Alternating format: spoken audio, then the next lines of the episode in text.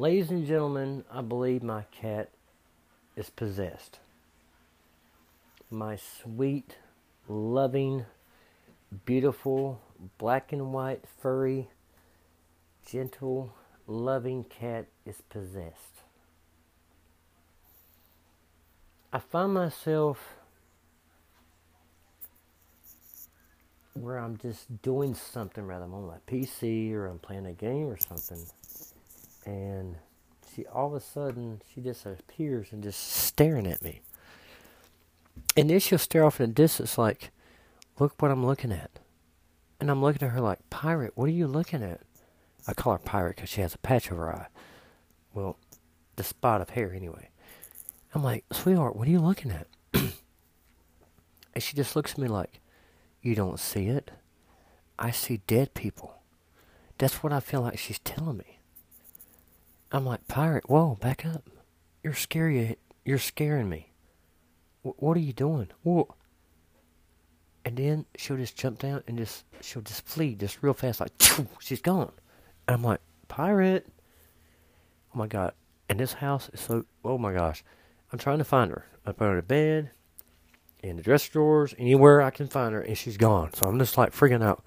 I'm like, pirate, you know, I don't sleep well, and I'm getting very, very, very impatient here. Where are you? And all of a sudden, I'll look, and boom, she's right up on my dresser drawer, and I'm like, what? How the fuck did you get there? And she's just looking off in the distance. I'm like, what do you know?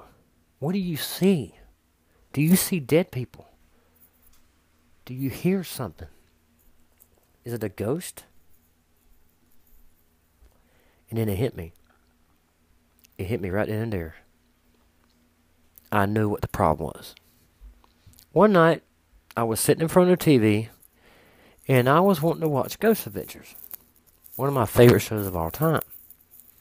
She joins me in my lap, and we're watching a couple of episodes off on demand. We watched about five or six, and ever since she watched those episodes, she's been like, "Oh my God, they really exist." Oh, what do we do? I see dead people all the time. And I'm like, Pirate, I think this show has really gotten to your head. Yes, just absorb what you hear and what you see, but just don't let it frantic you. She's like inside, she's like, oh my god, there's this, there's this. Just shh, just stop freaking out. You're a good cat. You're a good kitty. It's just a show. And every time, every time I turn the TV on, she flees to my lap because she's thinking, oh, he's going to turn on Ghost Adventures. We're going to see a bunch of ghosts and people get possessed and a bunch of weird shit. And I'm like, pirate, Okay, now you're addicted to this. You're paranoid. You're obviously paranoid. So I take her to the vet, and the vet looks at me and says, Well, uh, Mr. Hardy, I'm in to tell you, uh, I think your cat is suffering from some kind of uh, paranoia. Um, maybe she's probably uh, anxiety, and uh, she's probably going to go on some meds. I would probably lay up that uh, Ghost Adventure show and uh, hit some PowerPoints with positivity. I'm thinking uh, at her age, probably some Sesame Street, maybe some Elmo. And I'm like, oh my God, really? You trying to.